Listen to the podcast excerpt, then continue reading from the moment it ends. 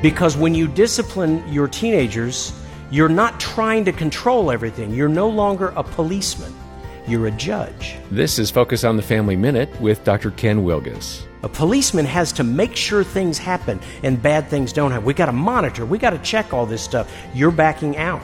Instead, you're a judge. When things happen that go against our what our expectations are, I will issue a consequence for that.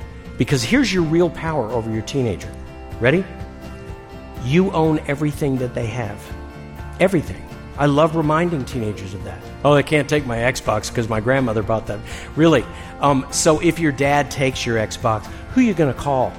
Uh, hello, police? My father took my X. Hello, hello. That's it, no. It's yours. More helpful insights from Ken at FamilyMinute.org.